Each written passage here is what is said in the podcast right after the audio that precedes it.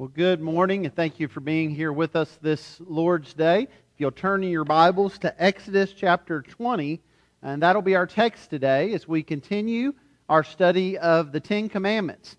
Uh, I wasn't with you last week. I appreciate Pastor Matt coming and sharing from Colossians, uh, but today we're going to return to our study of the Ten Commandments. If you have been with us, you know that uh, we're going to look at each of the commandments as we walk through Exodus 20 and ask three questions ask what does this commandment say about God, about his character? What does it say about man and about the heart of man? And what does it say about Jesus? Or how does Jesus transform this commandment?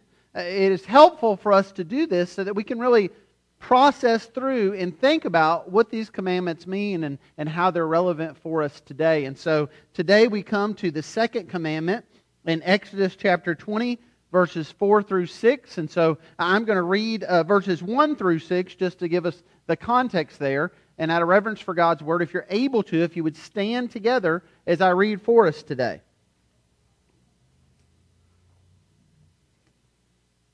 Exodus chapter 20, beginning with verse 1, remembering the, the, the context here, God's people are at the foot of Mount Sinai, and God gives his ten words to them, and he says this and God spoke all these words, saying, I am the Lord your God, who brought you out of the land of Egypt, out of the house of slavery. You shall have no other gods before me. You shall not make for yourself a carved image or any likeness of anything that is in heaven above, or is in the earth beneath, or that is in the water under the earth. You shall not bow down to them or serve them. For I, the Lord your God, am a jealous God visiting the iniquity of the fathers on the children to the third and the fourth generation of those who hate me, but showing steadfast love to thousands of those who love me and keep my commandments. If you would pray with me. Father God, we come to you in the name of Jesus Christ. And I pray, Lord, that you might help us to learn more about you and your character through your word today. Uh, that we would learn more about ourselves and the inclination of our sinful hearts. And Lord, that we would see the glory of Christ in the gospel, especially as we prepare to come to the Lord's table together today. And we ask this in Christ's name. Amen. And you may be seated. For some of you, you may have already noted as we've begun to talk about the Ten Commandments uh, that there is a, a difference in how different traditions view the Ten Commandments. For example, if you have grown up in a Catholic tradition, a Roman Catholic tradition, you may have already noticed that in the Protestant Reformed tradition, we number the commandments differently. In fact, in the Roman Catholic Church, they view what we are speaking of today as the first and second commandment. Uh, they view that as one commandment. So, in the Roman Catholic and the Lutheran tradition, uh, you have uh, verses 3 through 6 as one commandment. And so they look at, You shall have no other gods before me, along with, You shall have no graven images. And so the application of that then is that you should have no images or icons or idols of other gods.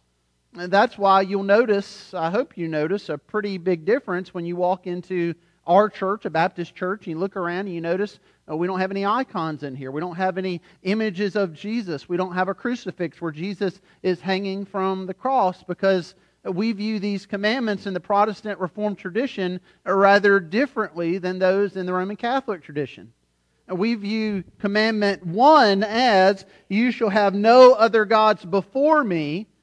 But the second commandment, then, God is telling us we should have no carved images or graven images, not just of other false gods, but even of our one true God.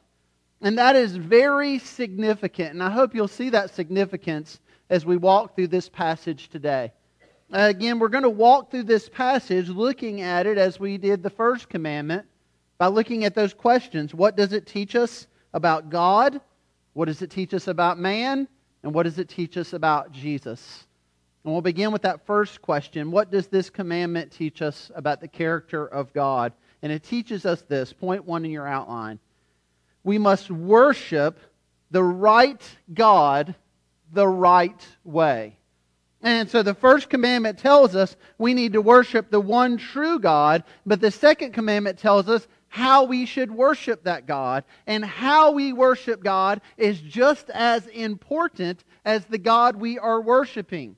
We have to worship the right God the right way. And friends, this is difficult for us in our culture today because we are a stubbornly independent people. We are a people who pride ourselves on finding our own way to do things. Sometimes we pride ourselves on it, sometimes it's just the way it works out. But our focus is often on the final destination, more on how we get to that destination. I experienced this just this last week. I had the opportunity to go with my family on vacation. We went down to Orlando, Florida. Now, if you've not been to Orlando, Florida before, let me give you just a little contrast here. Orlando, Florida traffic is vastly different than Bloomfield traffic. Okay? Let that sink in for a minute. So, when I'm in Bloomfield and I want to go west, I get on a road that says west. And guess which direction it goes? West. That, that's a fairly simple system, isn't it? But in Orlando, apparently there's roads that go north that say west and south that say east, or maybe the other way around. I'm still not sure. If you somehow could have put a GPS device on our car, it would have looked like one of those family circus cartoons. Uh, we started out here, and I foolishly thought, well, we need to go here, and this is west, so we'll just head west. No, we just drove all around and up and down and all over, and we finally arrived at where it was we were trying to get to. And what did we say to ourselves? We said a few things to ourselves, but what do we say out loud? We said we've arrived. We're, we're here. We finally made it. You know, sometimes we'll say things like, well, we, we took the scenic route. We kind of laugh at that. We almost pride ourselves on that of, of finding new ways to get places or new ways to do things. Or sometimes we don't use the right tool for the job, but we finally get things figured out. But we need to understand we are a people who, who kind of pride ourselves on as long as we get to the right place, as long as we get the right product, the right result, well, it's okay if we do it a bunch of different ways. Fact, we kind of pride ourselves on sayings like, find your own path. And the reason I'm making this point is because when it comes to worshiping God, it's not just important that we worship the right God. It's important that we worship the right God the right way. And so God does not say to us, well, just go find your own path or find your own way. He tells us in His Word specifically how we are to worship Him, and He tells us how we are not to worship Him. And in the second commandment, He tells us specifically we do not worship Him through graven images, through icons, or through idols. And this was very important in the context in which it was given. Because remember what the people of Israel have just experienced. They have spent hundreds of years in a land filled with images, and a land filled with icons, filled with idols. The Egyptians, as we've already discussed, worshiped many false gods, and normally the depictions of those gods were graven images.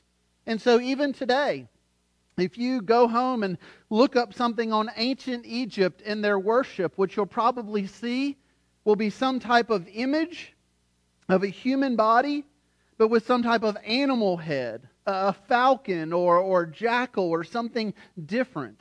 You'll see golden cows. You'll see different animals, different things of the sky, of the earth, of the sea that were carved out by hand and that were worshiped in the place of these false gods. So it makes a lot of sense that God would say to his people, listen, I don't want you to worship that way. Not just, I don't want you to worship those false gods, but I don't want you to worship me this way.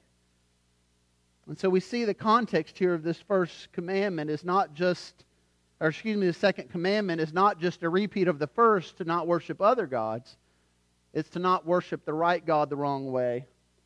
One commentator I read this week said it this way Israel is not to do as other people's by worshiping the idols of their gods, nor are they to do as other nations by worshiping their own God that way.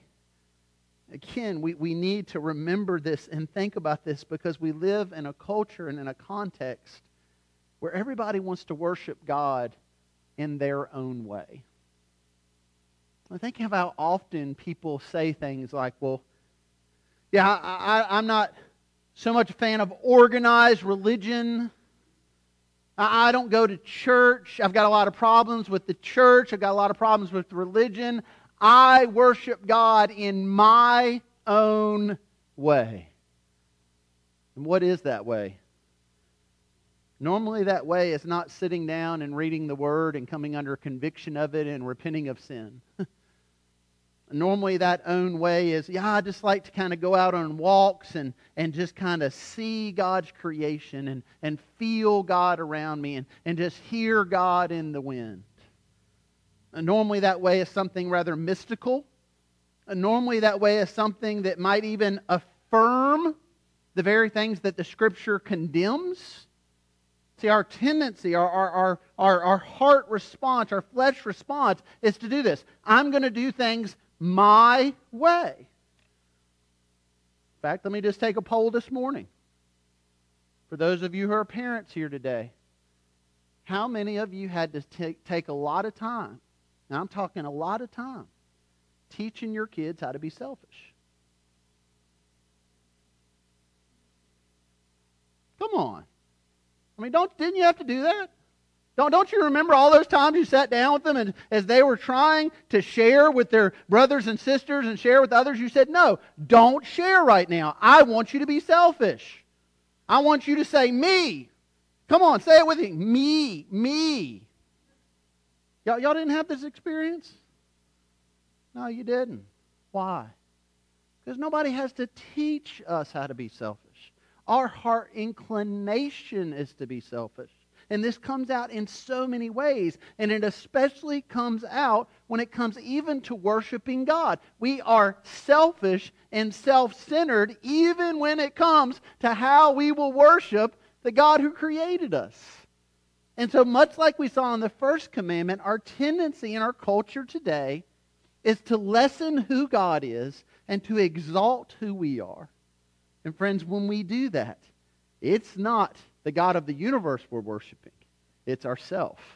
And here, God reminds us in this second commandment that we need to be careful because He is a jealous God. He says that very clearly here in this second commandment. You shall not bow down to them or serve them, for I, the Lord your God, am a jealous God. Now, we hear that word jealous we often think of that a bit negative, don't we? I'm guessing no one here uses that as a real positive term. You know, oh, I just, I really appreciate that person. They're just so jealous. You know. No, we, we usually use jealous in a negative way. When we talk about, you know, well, you're, you're just jealous of them. We, we really use the word jealous probably when we should use the word envy, maybe. You really want what they have. You're really jealous of them. That, that is not what the scripture is saying about God here. No, oh, in the scripture here in the Hebrew, this word jealous, a better way would be to say God is fiercely protective of that which is His. He is fiercely protective of that which is His. Now, you may think of it this way God has given to us through His Word uh, marriage as a picture of His covenant relationship with man. And so think about this in the context of marriage. Now think about it this way Imagine you were to come to a wedding, and I, at the end of that wedding, stood before you, and here was the, the bride, and here was the groom, and they had exchanged their, their vows and their rings. And, and right then at the end of the service, I said, Okay, uh, you are now man and wife. And I said to the man, uh, now, well, wait, let's see. Before you kiss your bride, I think every man in this room should kiss her first. Now, I'm not going to try to get into all your heads right now, but I can tell you when I got married to my wife, that wouldn't have gone so well. Probably for her or me. But that's not what we do. And imagine if I went a step further, if I not only said, uh, all right, now she can just go kiss everybody. In fact, and now she's your wife, but um, why don't you just pick a few other people to go live with? There's another commandment that talks about that that we'll get to. No, we don't do things that way, do we? That, that, that doesn't sit well with us. Why? But because there, there, there's a fiercely protective part of that. He, he is her, uh, he is he is her husband. She is his wife. They are in a covenant relationship together. And now we get to be witnesses of something very special between the two of them. It's not shared with the rest of us. We're witnesses of it. And what God here is saying about his people is that he's in a covenant relationship with them. He is fiercely protective of that. He will not share his worship and his glory with others, and especially with something you can carve out of wood. I mean, Matt read the passage earlier something that you could throw into a fire, and that's your God. And that's what you're going to give glory to, that's what you're going to worship. Now, God says not only must we worship Him and Him alone, He says we must worship Him the way He tells us to worship Him. And He says specifically in the second commandment, we are not to worship Him through images and icons and idols and things we can create with our hands. Now, why do we need this commandment? Well, because point two, this commandment tells us something about our heart. See, by nature, we we walk by sight and not by faith. Now you'll notice that's the inverse of what the scripture says the Christian walk is to be. Uh, 2 Corinthians 5, uh, 7 says we are to walk by faith, not by sight. That's the Christian life. And why do we need to have that teaching? Because our flesh response, our inclination, is to walk by sight and not by faith. Anybody ever heard the expression, I'll believe it when I see it? Seeing is believing. Had people at times tell me when I shared the gospel with them that that, that they would respond to the gospel and believe if they could just see Jesus walk through that door right now. If I could just see him, Maybe, maybe we find that in our Christian life as well. Maybe we make demands of God sometimes. God, you just need to show me. God, I need to see. Especially when the things we see, the things we experience in our life, bring us suffering, bring us anxiety, bring us worry we then want to see God do something, and so we demand from God, God, show me. I realize we have a show me state, but friends, we are a show me people, aren't we? You see, with the Christian life, seeing is not believing. with the Christian life, we find that we walk by faith and not by sight. And this is very significant when it comes to the second commandment because God here is forbidding what? He is forbidding the worship of images and idols. And these images and idols do what? They can be seen, but they are not heard. And God is a God who is heard, but is not seen. And so notice the contrast here. There at Mount Sinai, are there things to see? Absolutely. There are clouds and there is lightning and there's all kinds of things going on, but the people do not see God, they hear him. And at the sound of his voice, they tremble. And you compare that with icons and images and idols. They are seen, but they are not heard. I've had the opportunity to go to places all over the world and I have seen all over the world the heart of man and how man creates images of false gods and then worships those images. I can remember being in Southeast Asia multiple times and seeing there just outside of a person's home. They would create a small shrine and they would have a small image in that. And every morning they'd have to go out and they'd have to make offerings to that image, that icon, that idol. Sometimes they put a glass of milk there, or orange juice, or, or incense they would burn there. I go to different temple sites and see these rather large images of many different religions, but they're all consistent in doing what? They all come and they bow down before those images. That they offer sacrifices to them. And in all these experiences I've had, you know what I've never seen? Never seen somebody bow down to one of these statues and have that statue speak to them.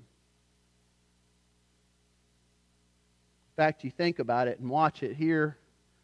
These images, these icons, these idols are dependent on these people to feed them and clean them and care for them.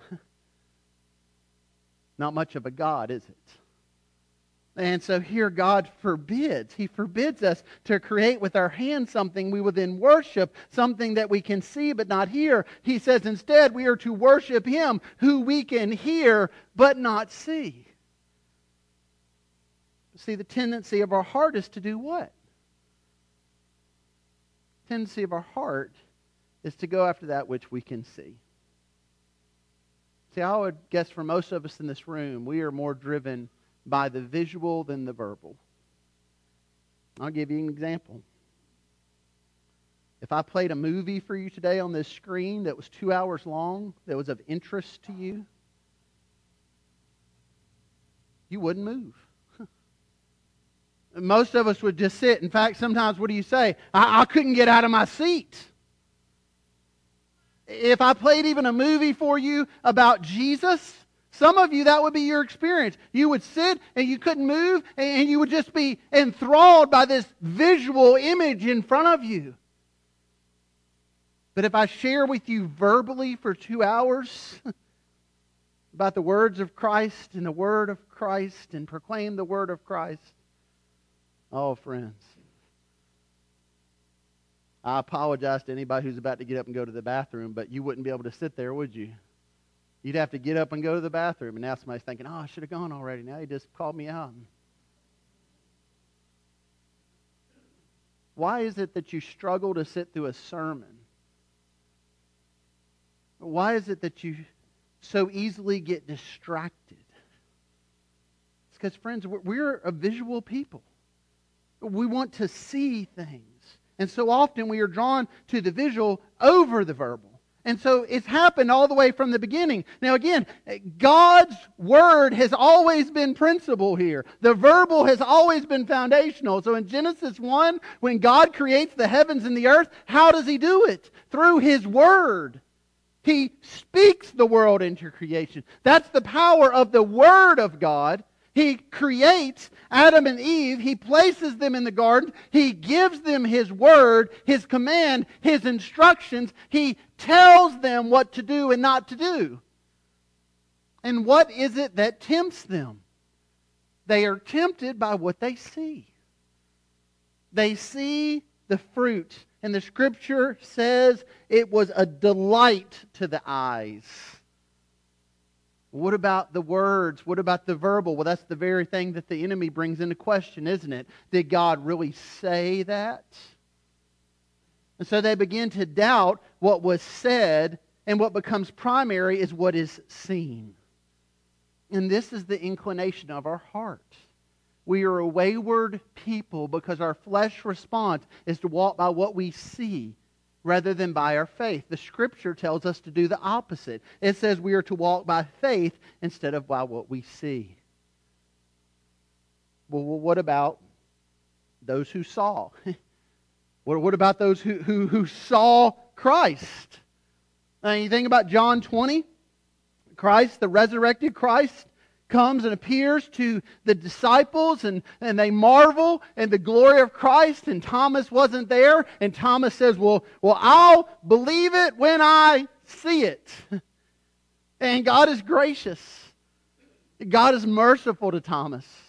What does he do? He shows him.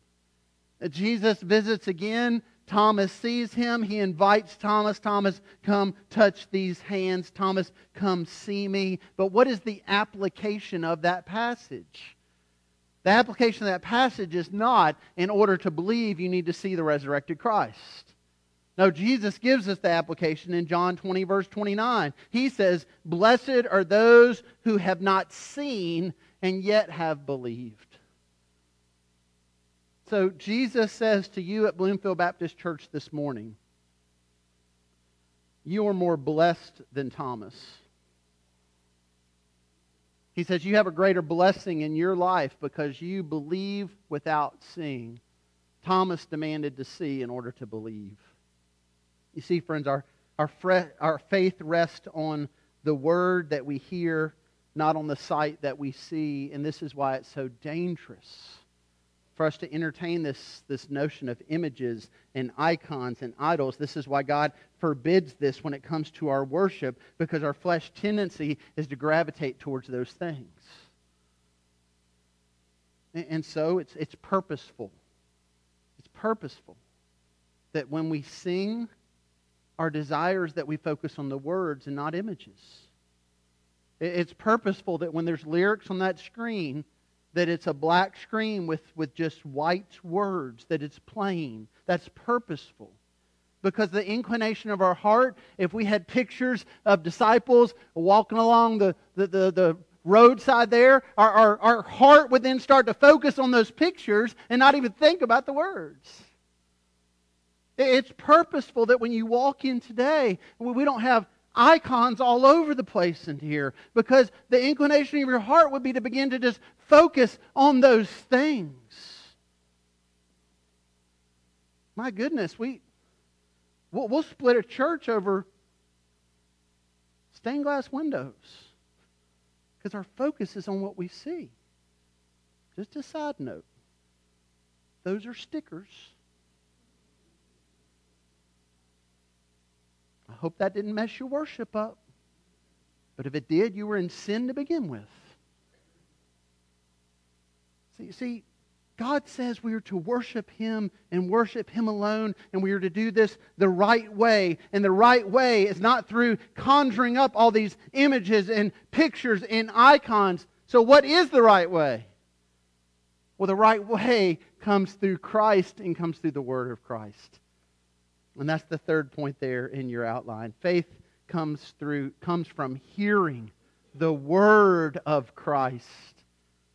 And so in Romans chapter 10, Paul is addressing this and he's saying, listen, in order for you to come into a relationship with Christ, you don't need to see a bunch of images and icons. What you need is you need to hear the word proclaimed. And he gives that word very clearly. He says that, that we are all sinful and separated from God, that, that the wages of our sin is death, that God demonstrates his love toward us, and that while we were yet sinners, Christ died for us. Then he gives this glorious truth that if we'll confess Christ as Lord and believe in our heart that God raised him from the dead, we'll be saved, and everyone who calls on the name of the Lord will be saved.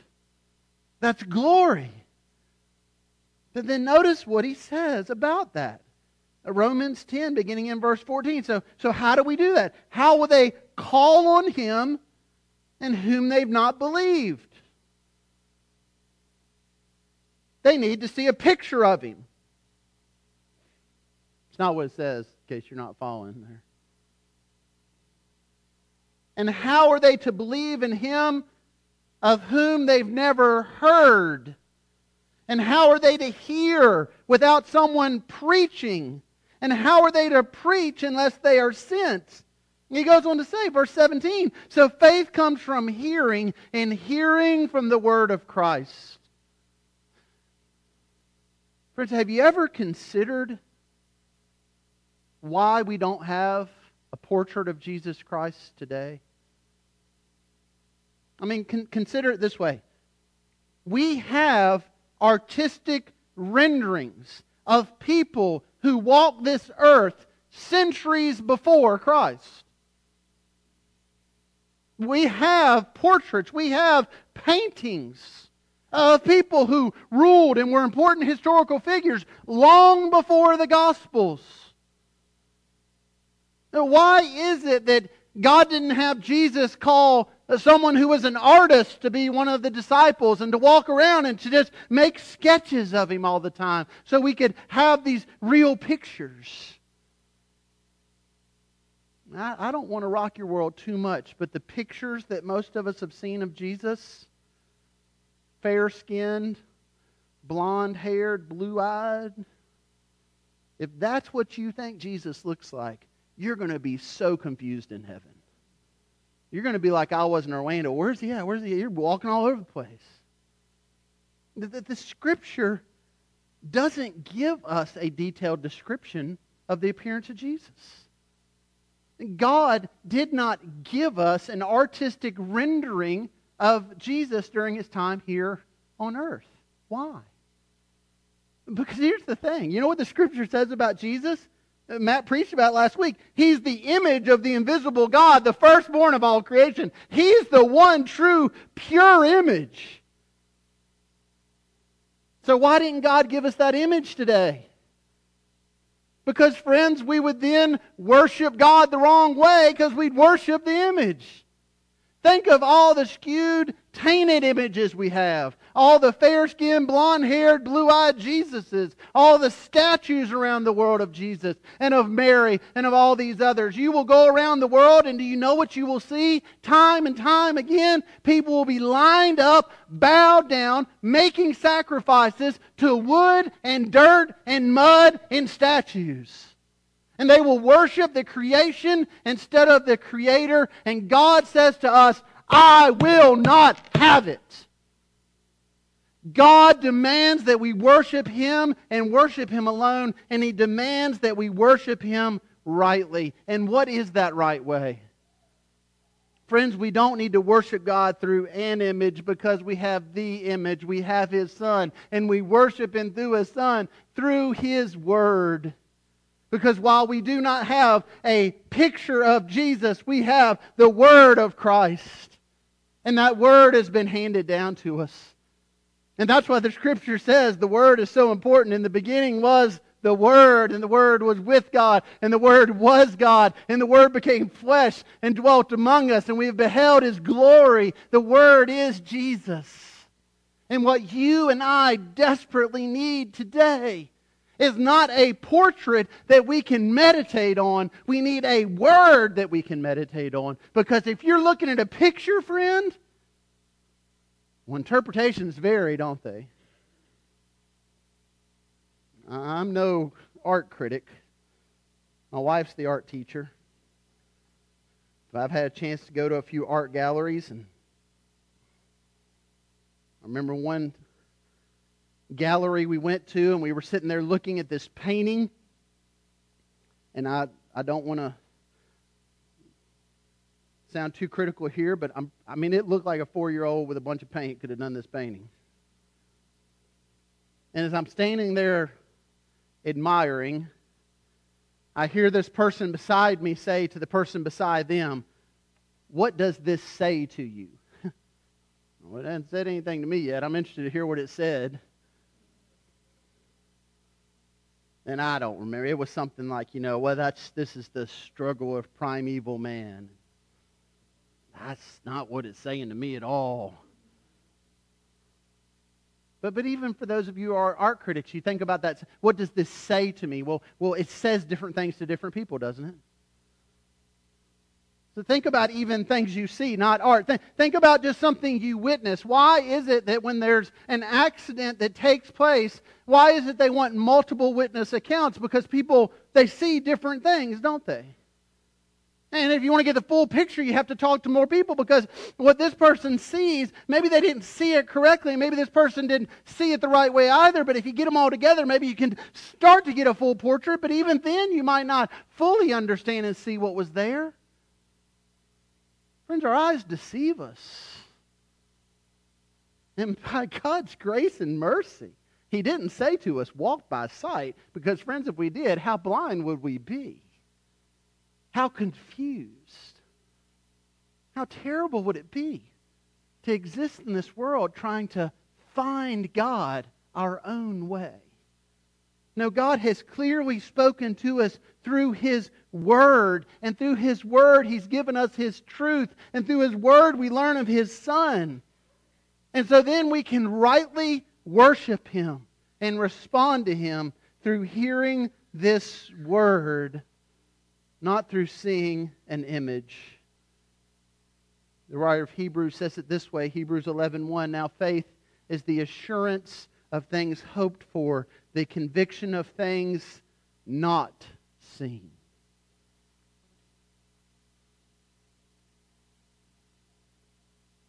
I want to say this carefully.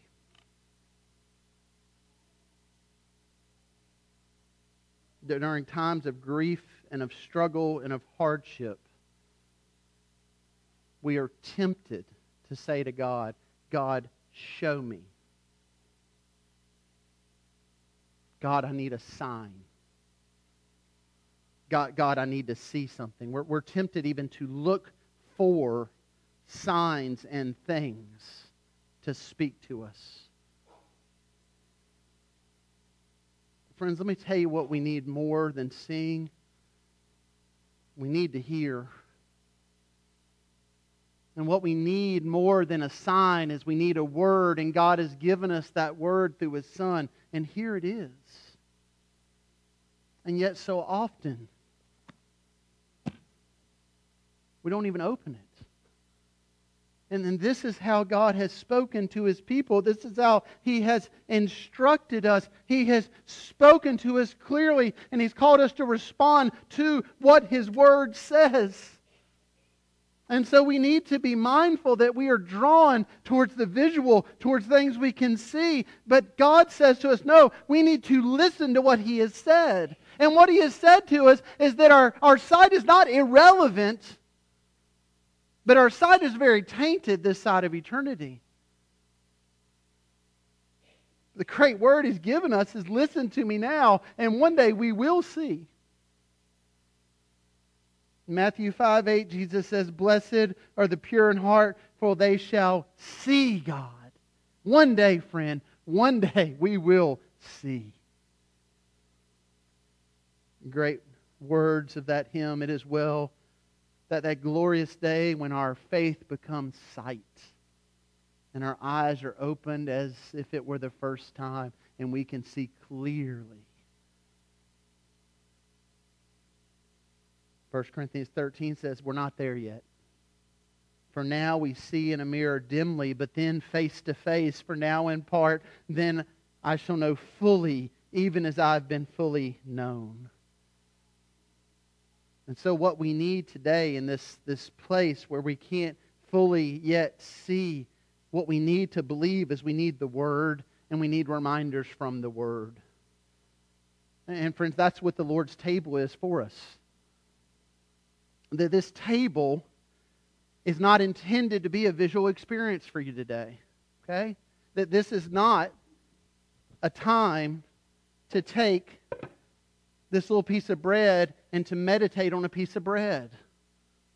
We're not to look to this and try to imagine or even for a moment to believe or indicate that in some way this is physically the body of Jesus or becomes the body of Jesus at some point. No, this is a piece of bread. I don't even know you can really say it. Pat. It's a little chiclet thing. It's tiny. Why do we receive it together? Because it is a reminder to us of the body of Christ that went to the cross. It's a reminder to us of the truth of the gospel. Friends, I did not see Jesus on the cross, nor did you, nor do we need to, but I believe he went to the cross because His Word tells me that. And what I need today is a reminder of the Word that Jesus indeed died on that cross for my sin, bore my penalty and yours once and for all. I don't need a picture to stare at. I need a word to remember. That's what this reminds us of. That this cup, friends, we, we are not here to suggest for a moment that this cup is the very blood of Jesus or becomes the blood of Jesus. You know what's in this cup? Welch's grape juice. Not off brand, Welch's. Get the good stuff. Chris Coulter put this Welch's grape juice in this cup about 8 o'clock this morning in a little sports squirt bottle. And I assure you, when he did that, nothing transformed in the way. That this is juice. But it reminds us of something. I wasn't there, nor were you, the day my Savior died, but I believe He died and His blood was shed, and that I'm covered in it today. And this cup reminds me of that. And when the tempter comes and says to me, Oh, yeah, but not that. Oh, man, if they knew about that, no way God can forgive that. I plead the blood. I remember the blood. And I remember the word that tells me that Christ's blood was indeed sufficient for all my sin and yours. This bread and this cup, friends, are a reminder to us today. And that's why we come to the table. Yeah, this is not visual. This is a reminder of what God said. This is a reminder of what His Word tells us. And that's why, in a moment, when I read for us 1 Corinthians 13 and we come to this table together, we'll read the words of Paul who says, Here's what I heard, here's what I was told, and here's what I'm telling you. Paul doesn't say, okay, everybody get out your painting of the Last Supper and think about it for a while. No, he says, Jesus took the bread and he said, Remember. Took the cup and he said, Remember. And then he said these things are to remind us not just to look back on what has been done, but they are to remind us of what is to come. They remind us of the words of Christ, who, on our most desperate and lonely day when we feel abandoned and alone and orphaned, he said to us, What? I will not leave you as orphans.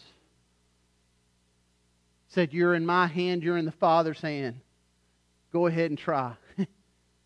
well, he said, No one can snatch you out